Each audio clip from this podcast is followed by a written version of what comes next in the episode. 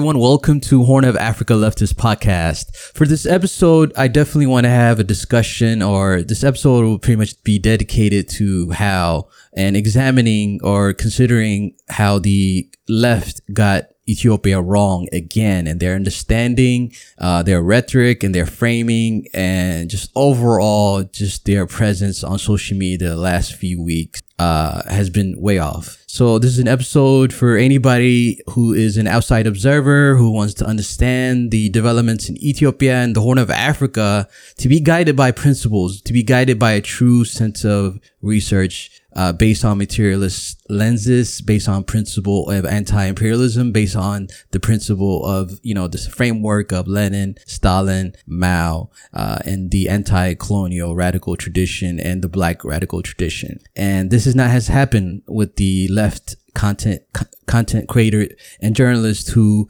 the last few years have, I mean, few weeks have overly amplified one side versus the other so this is an effort to just have a discussion and also an um, important episode to consider what does principle anti-imperialist solidarity supposed to look like for the Horn of Africa. And this is an effort to provide a balanced, critical, uh, you know, pushback for anybody who is, uh, you know, looking at the situation and trying to get a better understanding of Ethiopia, Eritrea, and the latest conflict with the Washington-backed TPLF. So there's three major points I want to highlight with this episode, and I'll start. The first point is we must first examine the the left content creators and journalists position as being too pro Abiy, Prime Minister Abiy and the his party Prosperity Party due to sourcing information from the Abyssinian and the PFJ alliance that has led to the creation of the new diaspora based no more hashtag movement and the current development. Why do they do this? Maybe the motivating factors are for social media traction, audience metrics and donation, etc. Or they just don't really have the time to fully read the actors the history or examining their politics and background of the individual they're interacting. So there's a lot of factors why they decided to just source these uh, Abyssinian and PFJ alliance sources like Simon Tesfamariam, Elias Amare, and the people behind the uh, No More uh, hashtag. And that's the first point. I mean, just examine the first point further, uh, we must point out that opposition to Washington-backed TPLF is not an uncritical endorsement of Prime Minister Abiy and his camp, which many leftist content creators have done so on the record, like Ann Garrison from Black Agenda, uh, Black Agenda Report, Ben Norton from Gray Zone, and Eugene from the uh, Breakthrough News. Everyone should be opposing the Washington-backed TPLF without taking a hardland stance on Abiy and projecting Abyssinian fundamentalist rhetoric of Ethiopia and popular imagination. Just because a, pop, a particular state is targeted by imperialism does not mean you do away with your principle, politics, integrity, and materialist lenses. So everyone should be sober, understand all the leftist content creators I just mentioned got Ethiopia wrong again, like they did during the pseudo-Marxist Derg regime era. For example, Eugene from the Breakthrough News, he has very uh, has a sympathy for the Derg era. He has let it known, and uh, you know, they just make that clear. They were wrong. He was wrong on the Derg regime and his understanding that they are some type of socialist vanguard when they weren't. They pretty much uh, uh, lucrated and uh, assassinated or killed off the real leftist movement uh, within Ethiopia. So his understanding of Ethiopia from the Derg area era is wrong but he's correct on TPLF. But they have become currently the mouthpiece of one Abyssinian faction. In this case, Prime Minister Abiy and his base from Namharo region versus the other, the TPLF uh, reactionary elements. So they're both reactionary for some reason. These leftist uh, journalists, like I mentioned, Ann Garrison, Ben Norton from Gray Zone, Eugene, are overly amplifying one side versus the other when both sides are reactionary as hell. Uh, second, there are voices on Twitter or social media who push the TPLF line under the veneer of anti-imperialist positioning as well. So we must be cautious of leftist sounding accounts, voices who will confuse you and deflect from actually having a critical and a balanced understanding of the TPLF. Uh, they are pushing the TP, the, uh, the TPLF to first war leftists who are under the assumption that TT, uh, the TPLF is socialist or targeted by the West or anti-neoliberal. This is no different from those who push Abiy as anti-imperialist, just like the people I just mentioned. According to these voices, Meles Zenawi or the TPLF were coerced into invading Eritrea, Somalia, and playing as the regional police of Washington for 28 years. The cover of state developmentalism, or uh, you know, or the term itself, or the idea itself of state developmentalism, has disarmed leftists from examining their reactionary nature and collusion with imperialists over the years. I have seen people who have I respect, uh, you know, on social media who naively being pulled by the probe TPLF leftist sounding accounts. Yes, all the leftist account uh, creators have got Ethiopia wrong and centering of neoliberal Abiy, but that doesn't mean you should pull into the PLF, the TPLF narrative washed by leftists. Again, the principal position as outsider or you're a person that's pretty much principal is to outright oppose imperialism in Ethiopia plus all of the Horn of Africa without supporting TPLF or Abiy you know, having uncritical position of supporting either because they're reactionary and they are both a willing pawn of uh, uh, imperialists uh, just have different approach uh, way of doing it. So it is important to not get pulled by the bad politics from either side of using anti-imperialist cloak arguments third, that's the third point I want to examine on this episode is to pretty much consider the no no more social media, no more social media movement that uh, and recognize you know what was done right and what was done wrong. So these are three points. So let's focus on the first one a lot of key points and rhetoric that uh you know all the leg- uh, the journalists from Ann Garrison from the Black Agenda Report, uh Eugene from the uh, Eugene um I forget the uh Breakthrough News sorry pause there. Breakthrough News uh Eugene from the Breakthrough News uh Ben Norton from the Gray Zone team. Uh they kept emphasizing these rhetoric and these key points for some reason that Abiy is the first democratically elected leader and recipient of the Nobel Peace Prize. Uh, this is a tone they kept using over and over again as though uh, that should just disarm people and just say, yeah, he is uh, democratically elected uh, and has legitimacy. You're placing, you're choosing to have a position of giving legitimacy by using uh, imperialist uh, consideration or framing. You know, they have done this in other ways. So why are you, as a leftist, using the same thing? It doesn't make sense. Saying Abiy is democratically elected leader is not the same thing as the Maduro in Venezuela or the people uh, leaders in Bolivia, Nicaragua, or even Cuba. This is not the same thing. You're trying to apply the same scenario without considering that Abiy is not the same as the leaders in Cuba, Bolivia, Venezuela. He's reactionary. He's neoliberal. Uh, you know, just because he's targeted by Washington right now, there's some aggressive positioning by Washington does not mean you just, you just totally disregard and give legitimacy to his politics, his, uh, his power base in Ethiopia. You're going beyond the boundary of, uh, j- reporting the issue and just citing and being a mouthpiece of one side. And that is the prime minister of Abiy. And it is, it is really, really bad what they have done. And that's the reason why I had to pull back because I was, I was boiling because like, what is wrong with these people? They have gone beyond like what is necessary and then endorsing or, uh, giving cover for Abiy, which is not necessary. You're, you're going beyond what is necessary. Eugene Breakthrough News, uh, problematic views. Uh, for example, he, he believes that Abiy and the Prosperity Party, this is something that he mentioned in his interviews and one of the interviews on Ethiopia on his show, uh, is inclusive and he has popular support and legitimacy. This is way like you're going beyond which is necessary. Abiy uh, doesn't have a, you cannot like measure the Abiy, uh, as having popular support and legitimacy. Uh, that is not the conversation you need to be in. This is an internal dialogue that needs to happen with Ethiopians. You're going in there and taking a side and trying to give it legitimacy without understanding. Uh, there is a lot of uh, problems with Abiy that you have no idea what you're talking about. That you're coming into a situation just recently, just totally disregarding his history within the TPLF, his history within Oromia, OPDO, his history with Oromia currently. So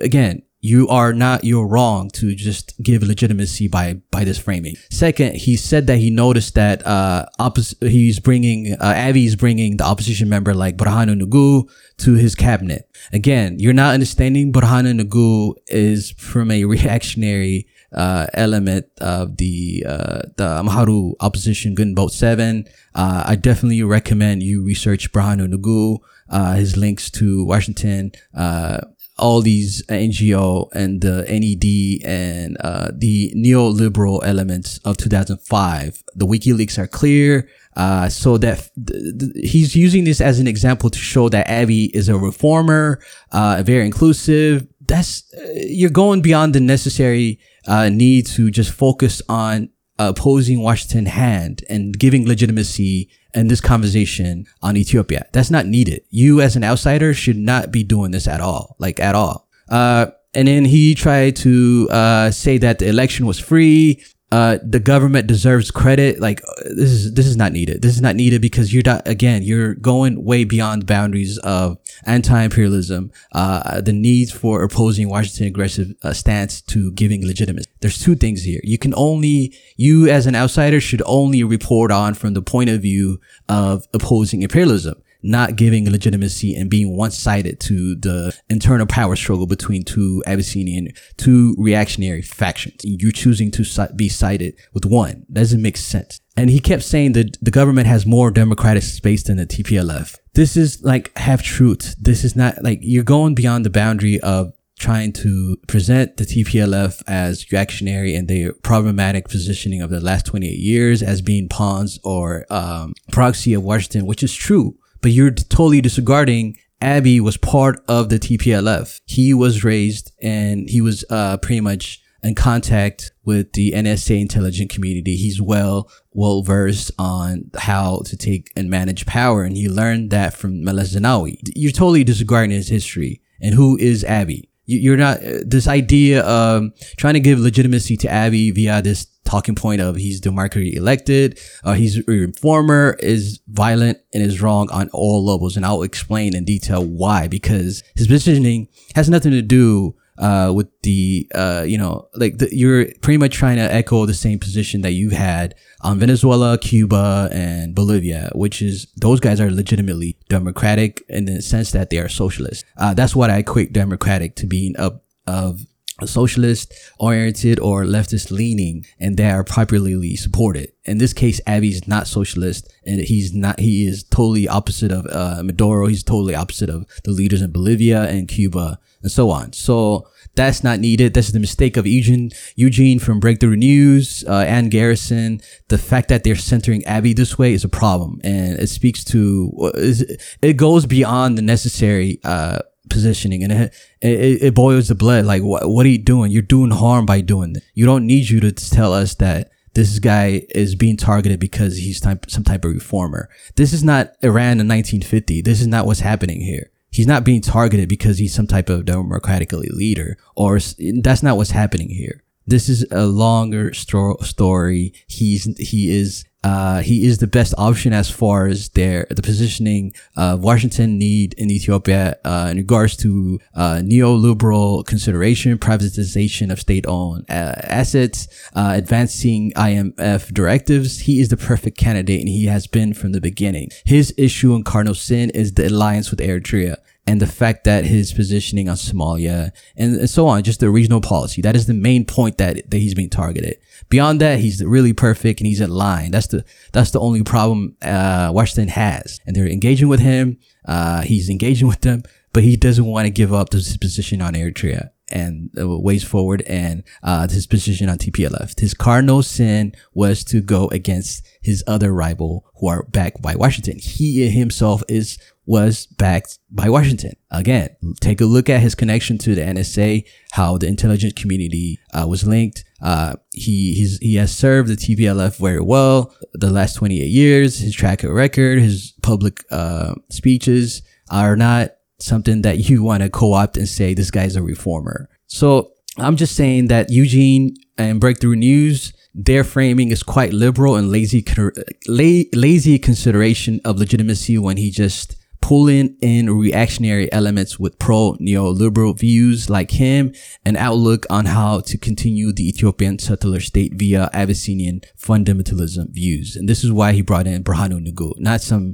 idea, oh, this guy's very inclusive, he's democratic. Again, like I don't understand. You're supposed to be socialist, but you're on this idea, uh, liberal idea of democracy, uh, you know, evangelism or something that Washington and the State Department does. You sounding exactly the framing of he's democratically elected. Like it's not needed. It is not needed in leftist positioning. It is not needed in journalism who are from the left. This idea that you need to give legitimacy to an uh, um, a targeted country uh, when you don't know the system and their background. So let's just uh, understand that it's quite service level and source this information that Eugene is getting, and his he's very heavily influenced by Simon Tesfaye and the Abyssinian sources. And obviously, they're not gonna give you a full picture of Abiy, his positioning on Ethiopia, and it's very problematic. And he alienates the marginalized community, the oppressed nationality. He his vision for Ethiopia is a continuation of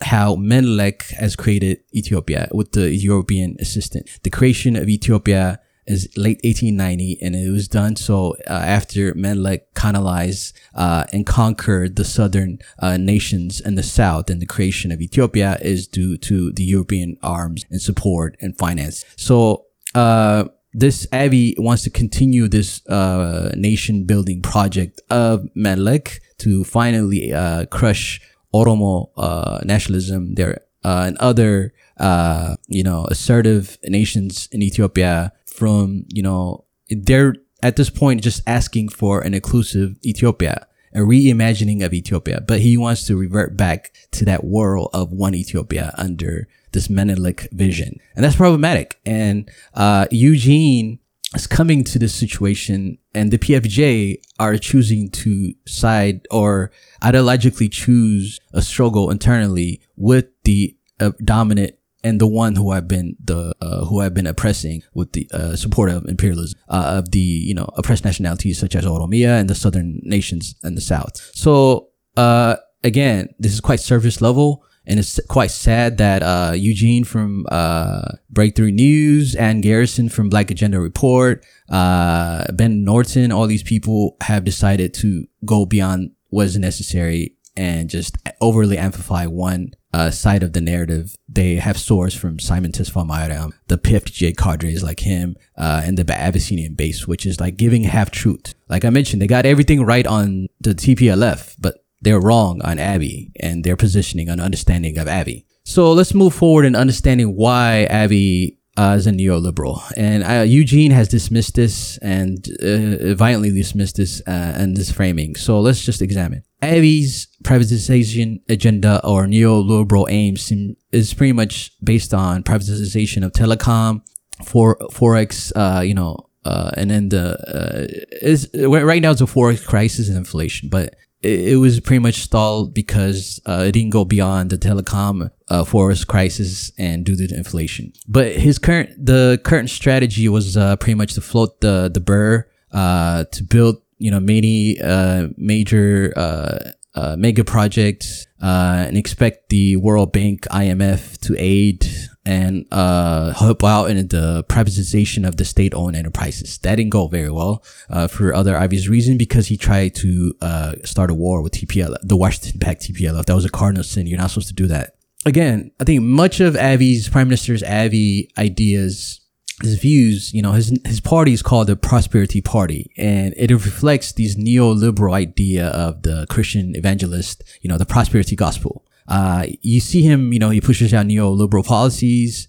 uh, you know, building parks, uh, many project. Uh, so where does this come from? He he believes in, you know, he's of a Christian background. Uh, he believes in this idea of blessing through wealth. Uh, and you know, wealth is good and this idea of wealth is necessary through you know this idea of prosperity of gospel and is rooted in this idea of you know hyper individualism and is co-opted and it pushes uh, what we've seen in America and with the evangelist. Uh, this is something that you know is an idea that began, I guess, in the 19th century. The promotion of idea of divinity of the individual, uh, you know, um, harnessing mental energy to, to succeed in the idea that you can do whatever you want if you have positive thoughts. Uh, this is something that he promotes this neoliberal hyper individual idea in his philosophy. So again, you you you people are just coming in a situation and amplifying one guy without understanding the background of who Abiy is. Uh, in his book, Abiy's Medemer book,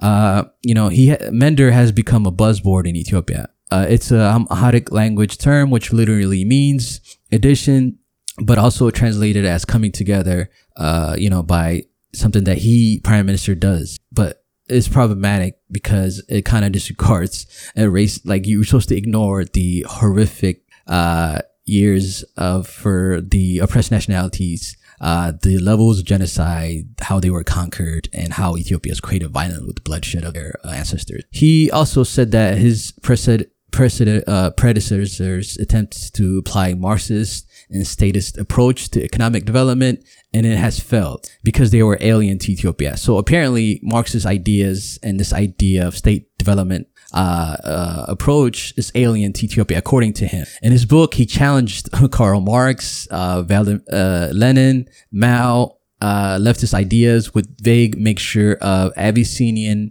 mythology and Protestantism, Protestant use. Uh, you know, he pretty much has a bias for a development of a central Ethiopian state without actually examining or the its historical contradiction, uh, including the political and economic inequalities among uh, Ethiopia's nationality. Uh, Abiy embrace of neoliberalism was evident when he spoke at the World Economic Forum 2019, discussing the doctrine of free market, the importance of private sector, and highlighting Ethiopia's commitment to investing, uh, accessing to the, the, World Trade Organization. Example of his uh, adherence to neoliberalism are visible in his privatization of Ethiopia's tele- telecom sector, opening Ethiopian Airlines to foreign investors, permitting Germans uh, Volkswagen to develop automatic automobile industry uh, in a way that is exploitative to working uh, the workers. Since there are no minimum wage requirement in Ethiopia, there are policies have hurt workers because as labor, raw materials, and tax rise in Asian factory,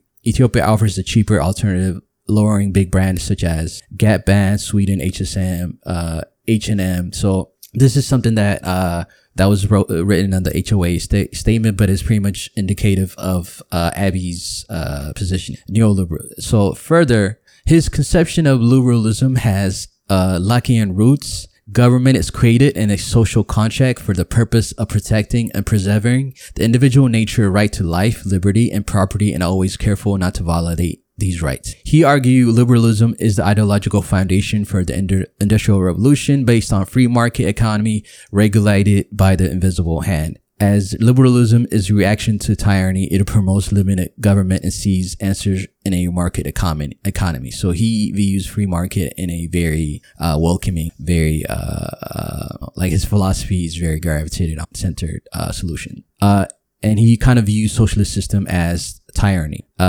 He also, you know, he wants a civic nationalism, which means, you know, the idea of freedom, individual rights, uh, and he views group rights as ineffective. So this is something that you people are choosing to side and amplify, uh, Eugene and Co. He also learned from the Tunisian uh, neoliberal expression of, you know, during the Arab, Spring, Tunisia was co-opted by the neoliberal elements. Uh, he, he kind of wants to import that a template and apply it to Ethiopia. He also, um, you know, he argues that command economy is a failure and he wants to follow a free market principle. And he believes that the government economy should be, the government, uh, the role of the government in the economy should be limited. Uh, and then also he has, you know, he, he doesn't want excessive stat, state intervention in certain areas. So he is pretty much the neoliberal ultimate dream and his philosophy is well in line with Washington. Uh,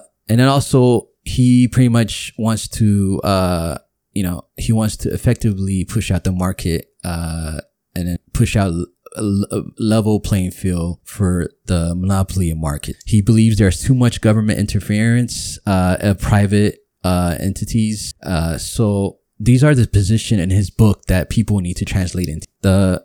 And he also believes that that the 3,000 NGO in his country can help balance the government and private sector. So he wants to externalize uh, a weak state basically and control of the market. And so let's go back to Eugene's view um, and his understanding of 2005. For some reason, Eugene believes that the TPLF, uh, yeah, I think the oppression, uh, uh, they stole the election in 2005, quote unquote election. Uh, in 2005 from the opposition in Ababa, there was protest. Yeah, that really happen. But he's really wrong in understanding the opposition elements that the TPLF was, uh, um, you know, uh, trying to shut down were were uh, seriously neoliberal and very reactionary. And Berhanu Nega was one of the uh, actors. You take away the TPLF, you can see why the people advisor or allies of Abiys are neoliberal and reason why an alliance with them is that they all share common ideological views and neoliberalism and overall 9's views on what is Ethiopia and its future.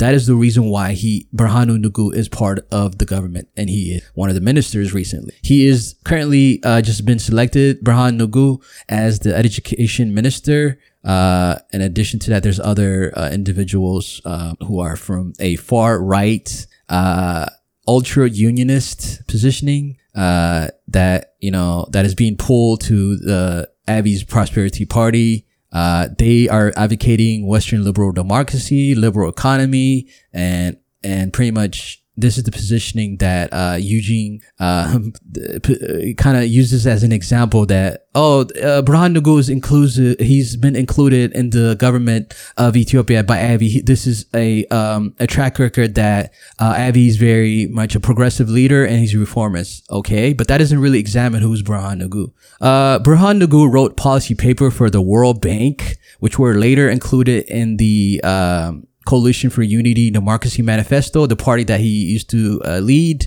And its party pretty much, uh, it echoes this idea, basic principle of individual freedom, liberalism, individual freedom, free market and economic based ideas, uh, the use of, you know, the, the the usual capitalist system, uh, and, and it is against this idea of state led development. Uh, and th- that's the that is the people that Eugene uh, from the that media outlet is trying to frame as uh, progressive or very inclusive. Moving forward to just to highlight the problem uh, on the first point. Mr. Abiy is extremely interested, is a quote, uh, is interested to see a strong private sector that can generate jobs for the million youth that are currently unemployed. This is somebody that works uh, under uh, his administrator uh, he worked for the World Bank. His name is Abed. And he continued to say that I think this is a consistent with the whole economic reform agenda for so long, ec- economic growth has been fueled by state investment, and the state should succeed space to the private sector and play its natural arbiter role as a regulator. Again, this is the people that are in circle with Abiy, and they have super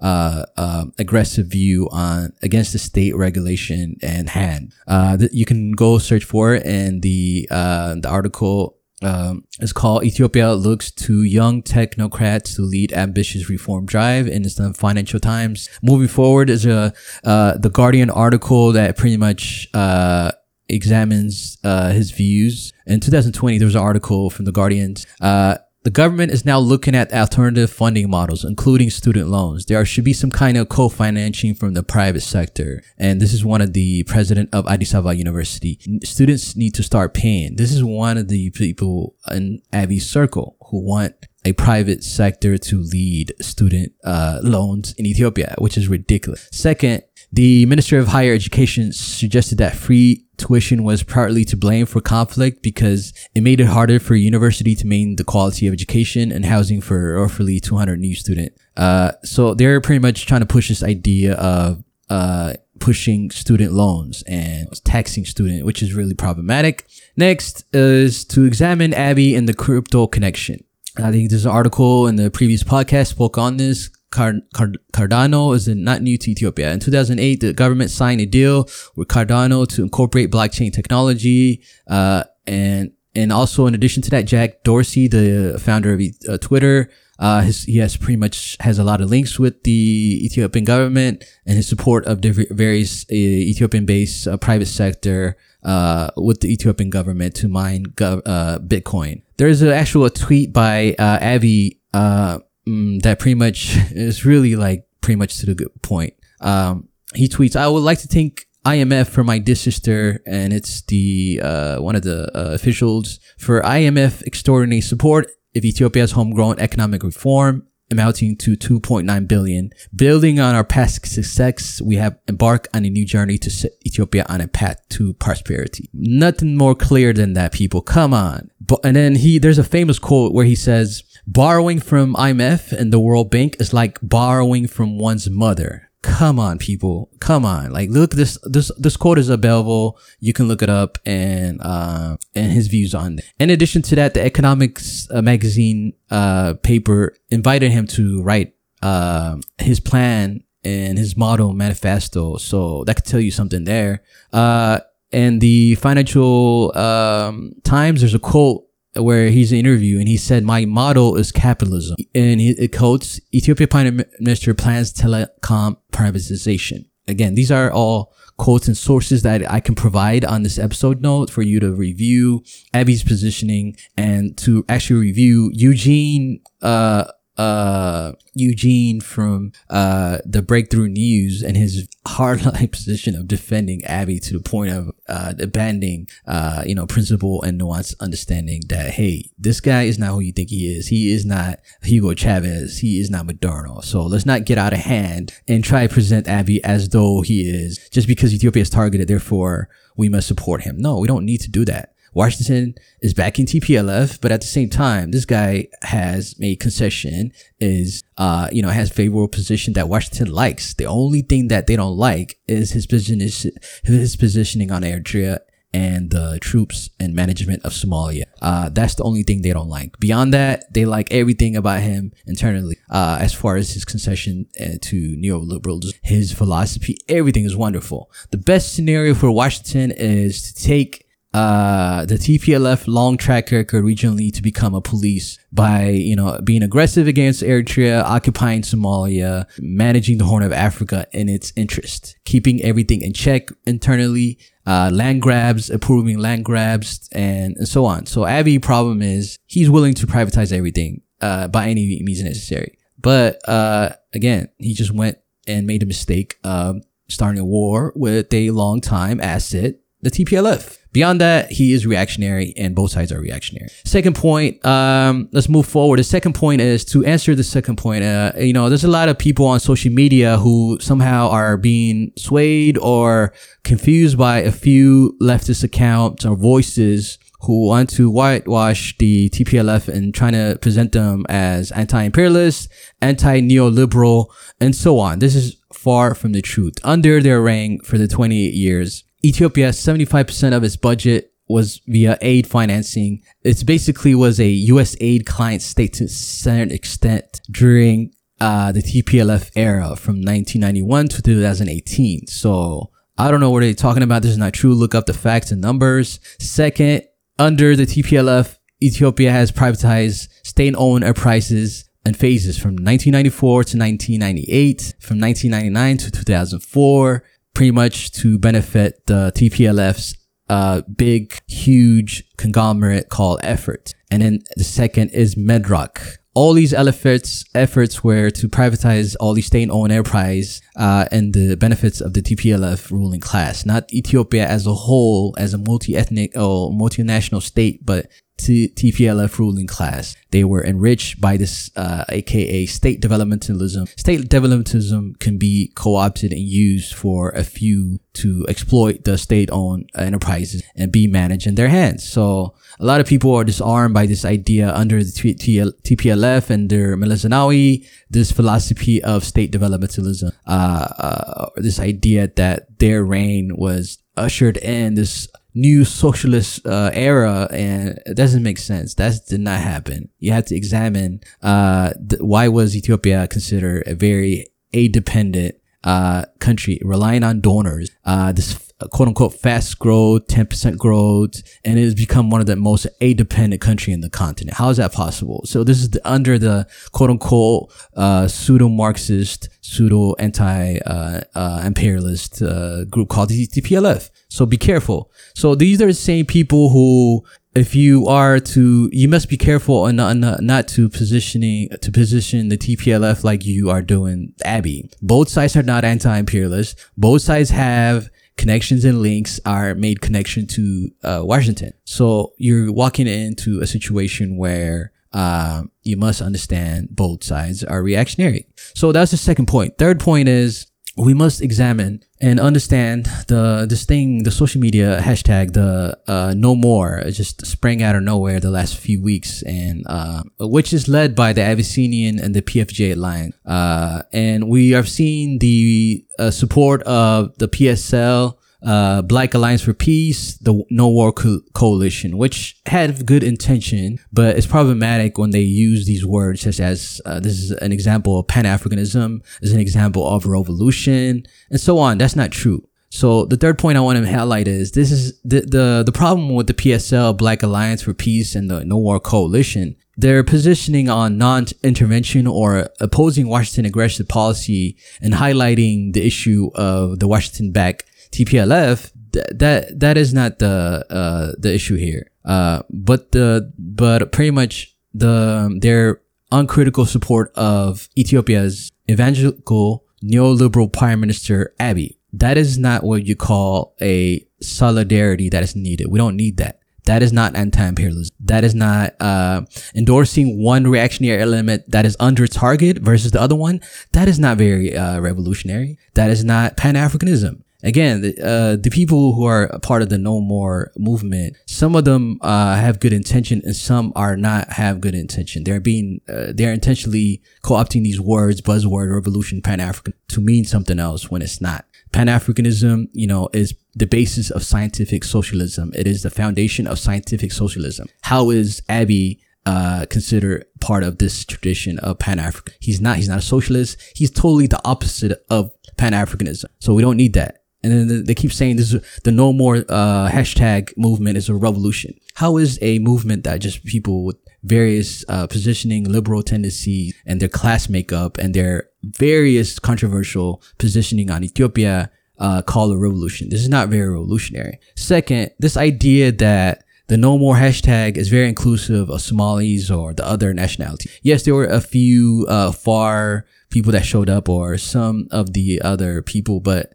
majority of the protests were led in uh, North America, were led by the Amhara region and aka the Abyssinian uh, ruling class or people who have views that are Abyssinian. So for the audience who don't understand, North America uh, has been a center of Abyssinian, a major base for Abyssinian fundamentalism for years because of long history of Haile Selassie and the student movement and diaspora base in North America. Uh, Ethiopians were sent to uh, historically black colleges and universities, uh, and then you know like Howard. So there's just been long connection with Ethiopia.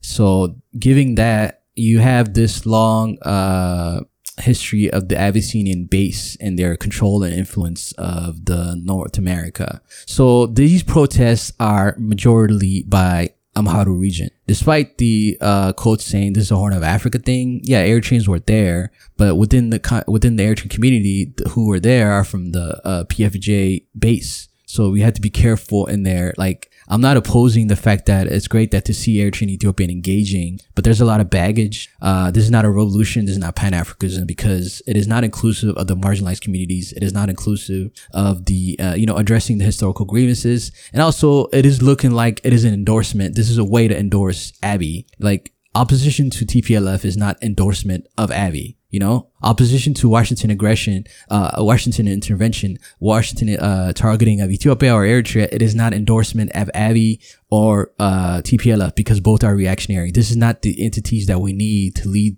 the Horn of Africa, even to an extent because PFJ has got it right when it comes to opposing Washington hands, but it got it got it wrong. Like Simon Tesfamariam, he's got it wrong. Like he he's very violent in his views about uh, calling the marginalized community ethno-fascist, tribalist, pretty much echoing the traditional violent rhetoric that the Abyssinians have used to silence and smoke out and mute the marginalized community narrative of Ethiopia. And he is, in order to amplify and get more support from these Abyssinian Amhara region, he has been very harsh and calling the Oromo Liberation uh, uh, Front terrorist uh, or ethno-fascist, tribalist. It's very problematic. And this is not what Eritrea, the Eritrean Revolution is about. We're not under, we didn't sign up or the Eritrean Revolution was not a revolt. So that 20, 40, 30, 30 years later, we will be in alliance with the uh, pro-Menelik, pro-Selassie elements who have a vision of one Ethiopia uh, that pretty much has a violent tendency to suppress the oppressed nationalities, uh, disregard them, and pretty much have a co-opted uh, historical uh, understanding that it erases uh, all these independent entities that existed before the creation of Eritrea and Ethiopia, 1890. So it's a problematic. Um, and then one of the things that I keep saying, seeing is there's a hashtag Adwa again, and I just uh, the hashtag Adwa again was part of this uh, no more campaign. Uh, why is this a problem, Adwa again? Because the Battle of Adwa uh, is always centered and mis- uh, misunderstood by actually the black uh, diaspora, also the white leftists who somehow uh, have this misunderstanding of the Battle of Adwa and its framing. The framing that the these people who are running this campaign is to make it seem like Ethiopia was a country then when it was just created then at that time 1890s and it was uh, by conquest. Uh, there was no such thing as ethiopia before 1890s so the, ba- the idea of battle adwa is to legitimize something that was just created and to give this idea of a 3000 year old state which was false. There's no ethiopia that existed for 3000 years or independent state. Uh, there was uh, different kingdoms and entities in the horn of africa. There was no nation states called eritrea ethiopia. This is uh, something that was created due to influence of imperialism, colonialism, and various internal faction uh, factors that led to uh, the creation of Eritrean nationalism versus what we call uh, Ethiopian nationalism. So the both are have different reasoning and historical context for their creation, but it must be noted that Eritrea and Ethiopia are created after 1890. So the Battle of Adwa uh, is used and amplified and is something that is brought up within the black uh, popular uh, imagination, black diaspora popular imagination as a way to say that we resisted. This is Ethiopia and we are with Ethiopia. We're with Abyssinia, you know, Marcus Garvey and so on. So, but the problem is Menelik was the one that was leading this battle, uh, but it totally disregard that the overall um, higher view of this Battle of Adwa was that it was a proxy war between the British and the French, controlled the Horn of Africa. The, the British were supporting the Italians to make incursion as a way to counterbalance the French. The French were backing the, the French and other powers were backing Menelik to counter the Italians. So that is, the Battle of Adwa is a proxy war between two, uh, uh, well, European powers at that time. So after the settlement of the Battle of Adwa, Ethiopia became, uh, a, na- uh, a nation state blessed with the European support.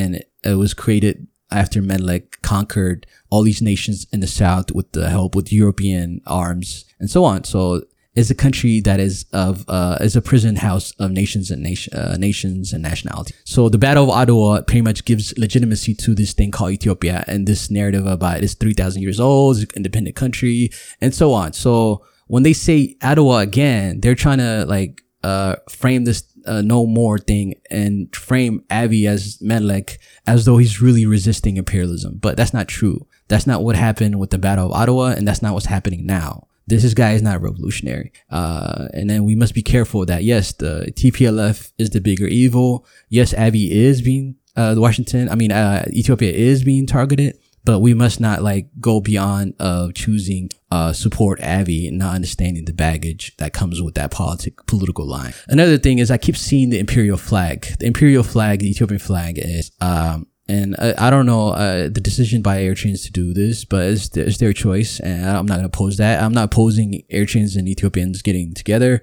but uh, me personally, I wouldn't sit next to or take a picture uh, with the imperial flag. If I did, it's probably because of a lack of ignorance or out of choice. Um, the imperial flag to me just represent uh, blood wrench history of the Menelik era colonizing the Oromos, colonizing the Somali nation, colonizing. Uh, it's just, it's a symbolism of violent settler colonialism, genocide, and the building of Ethiopia. And for me, that flag represent uh, an opposite to uh, Ethiopian uh, Eritrean revolution. Uh, this idea, you know, Eritrean revolution is supposed to be linked with the oppressed nationality struggles in Ethiopia. It is not supposed to be linked with this uh, Menelik uh, view of nation of uh, one Ethiopia. I, I don't know how we got here, but uh, the PFJ line when it comes to defending or opposing imperialism in the Horn of Africa is correct. They are wrong when it comes to their positioning uh, as far as their violence, u- violent usage of ethnic fascist, calling uh, oppressed nationalities ethnic fascist,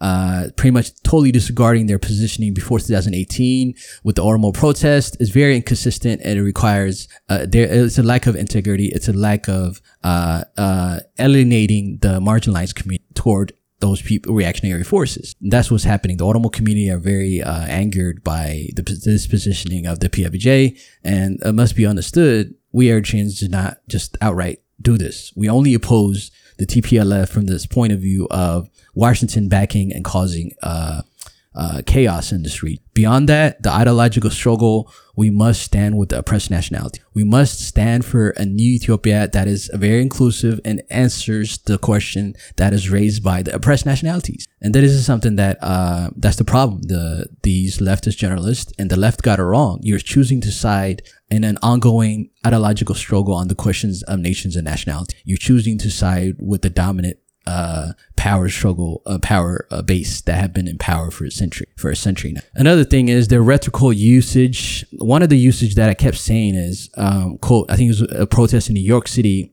and, um, and the quote that I saw is, uh, you know, is, they went along to say they were speaking to many people, and I, I don't know how Eritreans were in the audience were going along with this, but it was definitely awkward and is not needed.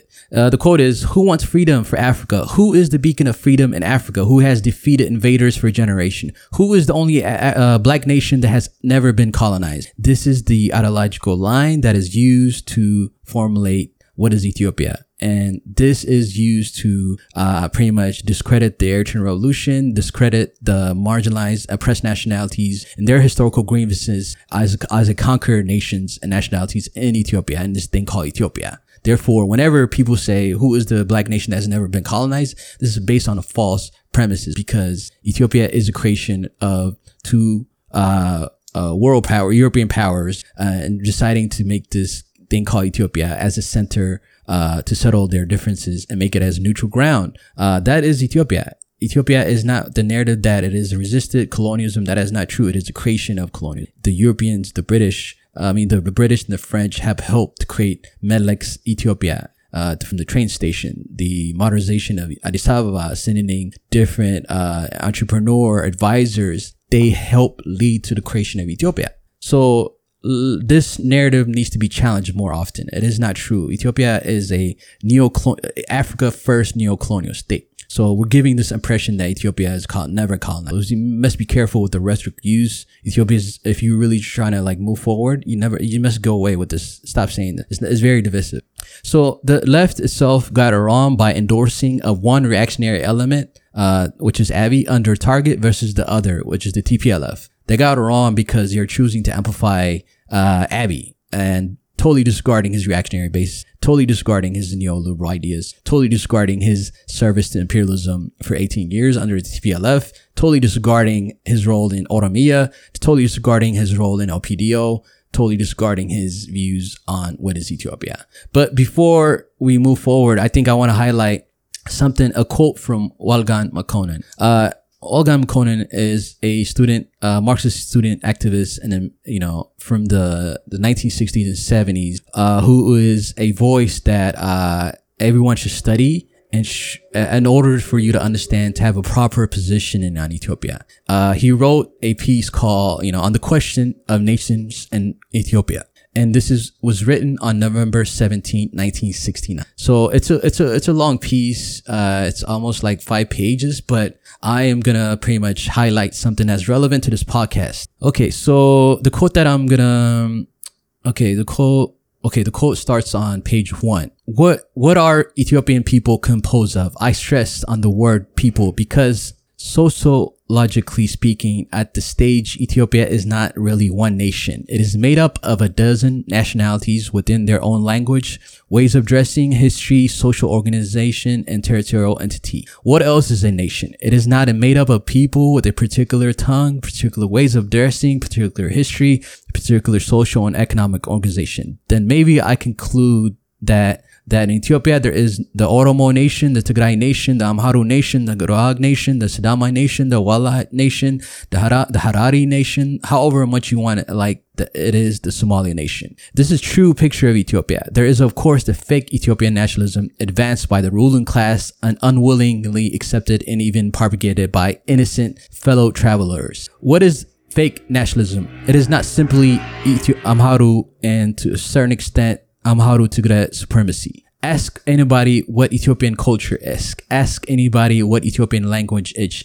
Ask anybody what Ethiopian music is. Ask anybody what the natural dress is. National dress is. It is either Amhara or Amhara Tigray. To be a genuine Ethiopian, one has to speak Amharic, listen to Amharic music, to accept Amhara Tigray region, religion, Orthodox Christianity, and to wear the Amhara Tigray shamma in international conferences. In some cases, to be an Ethiopian, you will even have to change your name. In short, to be Ethiopian, you will have to wear an Amhara mask to use Fanon's expression. Start asserting your national identity, and you are automatically a tribalist. That if you are not blessed to be born an Amhara, according to the constitution, you will need Amharic to go school, to get a job, to read books, however few, and even to listen to news radio Ethiopian, unless you are a Somali or an Eritrean Asmara for obvious reason. To anybody who has, uh, who has gotten a nodding acquaintance with Marxism culture is nothing more than the superstructure of an academic basis.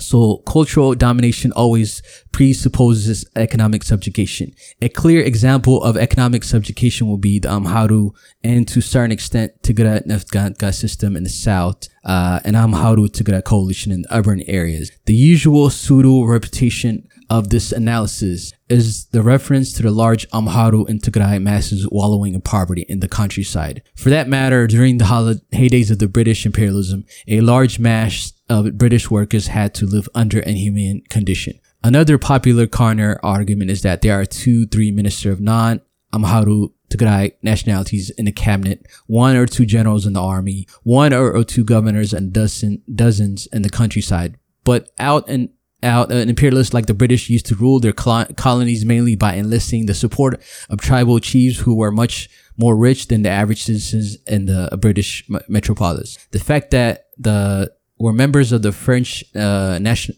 Assembly and the fact that they were members, uh, even ministers did not reduce an auto of Senegalese and Ivory Coast loss of uh, political independence. Of course, the economic and cultural subjugation by the Amharas and their junior partners, Tigray, is a historical accident. The Amharas are not dominant because of an inherent, uh, imperialist, uh, imperialist tendencies. The Oromos could have done it. The Wallats could have done it. And history he proves that they try to do this. So, but that is not an excuse for the perpetuation of the situation. The immediate question is what we must declare to stop it. We must build a genuine nation, national state. What is a genuine national state? It is a state in which all nationalities participate equally in state affairs. It is a state where every nationality is given equal opportunity to preserve and develop its language, its music, and its history. It is a state where Amharas, Tigray, Oromo, Hariri, Somalis, Walait, Gorag are treated equally. It is a state where no nation dominates another and it's to be economically or culturally. So this is a quote and it's really historically relevant and the nation state and the question of national nations and nationalities have not been answered. And the current struggle, despite the warm faction between the Amhara region and the Tigray region via Abiy,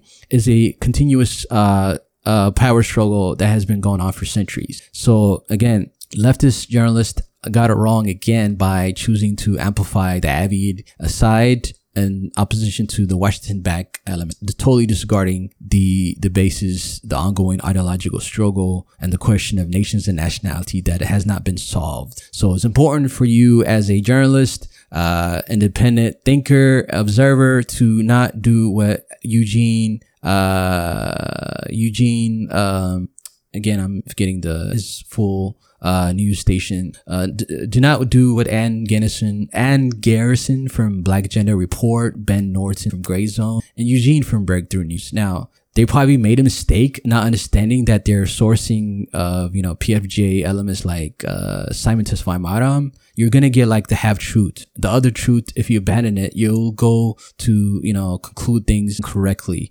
And in order to do that, you must like um, read the uncomfortable truth on all sides. Uh, this is not a way to say we must you must support the TPLF. No, it must be clear that the TPLF is the bigger evil. It is backed heavily by Washington, but at the same time, we must not ignore that uh, Abiy's reactionary and his base are reactionary. And uh, this is not the protest, the no more protest is an expression of the Abyssinian or AKA the Amhara region alliance with Eritrea or the PFJ. Uh, this is an expression of this an alliance. It is not a truly multinational uh, endorsement. Uh, obviously, uh, the people who call themselves Ethiopian oppose intervention. I support that. Uh, oppose the Washington backed TPLF. I support that. What I don't support is you having this ideological view of the Abyssinian fundamentalist view of one Ethiopia, uh, totally disregarding the historical grievances of the oppressed national and totally, uh, uh, uh, pretty much discrediting anybody who is not of, uh, of uh, Abyssinian background, which is from Amhara or Tigray region or AKA Habasha. So, you as leftists and observers are coming into an ongoing struggle and for you to amplify the Abiy and his side and uh, must be careful. Again, the PSL the uh, War Coalition, Black Police for uh, Black Black Peace for uh, Black Black Alliance for Peace, and the War Coalition, they have good intention, but they must be careful because they're being exploited. Uh, their uh, solidarity is being used by a certain base uh, and a faction that is fighting currently, and uh, you have to be careful and you don't want to alienate the other uh, person nationality. And that's all I'm saying. You have to be careful the rhetoric that you use how you say, uh, you know, don't don't say Ethiopia has never been colonized. Don't like call oppressed nationalities tribalist, ethno-fascist, or present Abiy as some type of reformer, or quote uh, say he's democratically elected. That's not necessary. There's a lot of questions, a lot of baggage under him. So for you to totally ignore that is very unprincipled and doesn't go with the long tradition of anti-imperialist tradition, uh, anti-reactionary, uh, you know, pro-revolution. In this case, there's no revolution in Ethiopia. Let's let's make that clear. The no more hashtag is not a revolution. That is just some people on social media getting together, which is no problem. I think I agree with the the whole uh, sentiment and momentum of opposing the TPLF I support that, but I just don't support their other uh, positioning, and that becomes a problem. Uh, but overall, um, you know, somebody has to have a critical voice and bring balance to a situation where people uh, might repeat what they have done with the Derg regime, where for some reason people, the U.S. left during the 70s were supporting the Derg regime because uh, the the Mengistu regime and the Derg regime had some, uh, you know, Lenin quotes, statues, and positioning and not understanding the ruling class uh, that they represent, and they represent uh, one Ethiopia, uh, this idea of, you know, continuing, continuing, continuing what Meles, Yohannes, all these elements built and not answering the nation, nations and nationality question in a very, uh, revolutionary way. And it, the Derg was a hijacking of a, a real revolutionary. And Walleligne Makonnen is a individual that people should study because he's from the Amhara region. He himself is saying we must address the nations and nationality question for us to move forward under a, a Marxist lens, under a revolutionary lens. Again, there is no socialist leftist entity fighting on both sides. None at all. And this is a, a bigger problem. And, and, in order for uh, people from the outside to give proper solidarity, all you have to do is oppose Washington and Washington positioning and how harmful it is. Beyond that, there's no need to get involved in internal conflict in Ethiopia because you're gonna you're gonna get burnt. Please don't do it make sure you're not being one-sided. Just oppose Washington hands, interference, State Department, USAID, all these Washington officials. That's it. That's all you have to do. Beyond just like going hardcore for Abiy, being a supporter, cheerleader, that's not needed. That is not needed. And also at the same time, the TPLF, the pro TPLF leftists, you don't, you don't need to do this. The TPLF are pretty much a proxy actor and have been in service imperialism. For you to support them because you, you're disarmed by their quote unquote state developmentism is wrong. The, on track record, WikiLeaks have shown Meles Zenawi wants to assassinate or different, uh, even the French uh, officials in his book, uh, in various books, have said that Meles Zenawi positioning was to pretty much want to assassinate Gaddafi uh, and various things in the region. So this positioning of Meles Zenawi and the TPLF and sympathy from these elements on Twitter Yes, Abiy a reactionary, he's a neoliberal, but that doesn't mean you are positioning of supporting the TPLF is right. That's it. All I'm asking is to be balanced. Uh, you know, I appreciate the uh, solidarity. Again, this is just a critical view, nothing personal for the people. Uh, Ann Garrison from Black Agenda Report, Ben Norton from Gray Zone, and Eugene from Breakthrough News. Just view this as a criticism for you to be balanced because you guys went way, way, way, way, way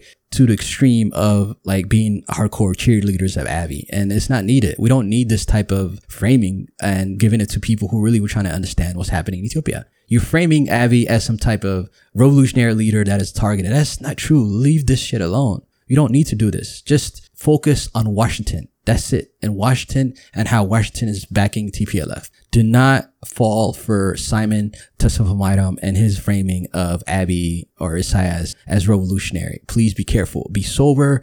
The only thing we need for the global left is to oppose imperialism, not take a uh, hardland stance on local uh, power struggle and just leave it alone. That's it. Thank you very much.